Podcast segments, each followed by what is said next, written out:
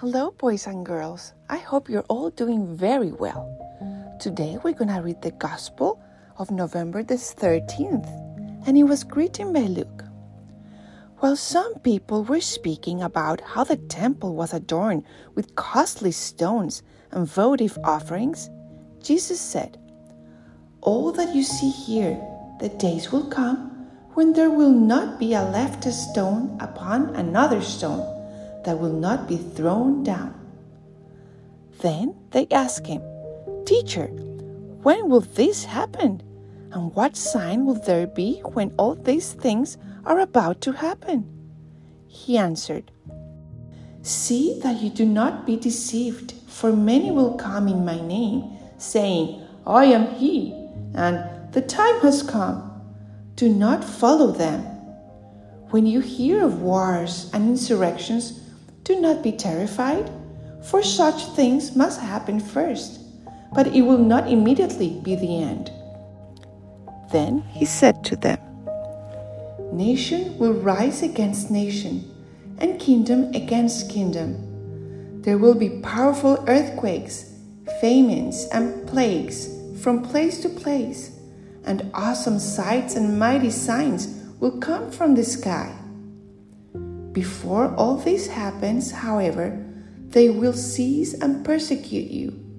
They will hand you over to the synagogues and to prison, and they will have you led before kings and governors because of my name. It will lead to your giving testimony. Remember, you are not to prepare your defense beforehand, for I myself shall give you a wisdom in speaking that all your adversaries will be powerless to resist or refute. You will even be handed over by parents, brothers, relatives, and friends, and they will put some of you to death. You will be hated by all because of my name but not a hair on your head will be destroyed. By your perseverance, you will secure your lives. The Gospel of the Lord. Praise to you, Lord Jesus Christ. Holy Spirit, please come and teach us what you want us to learn with this Gospel. Boys and girls, I think we all get scared when we hear there are wars going on around the world, right? And people fighting. And also when we hear there's a hurricane coming or earthquake, all those scary stuff. They all scare us, and it's normal.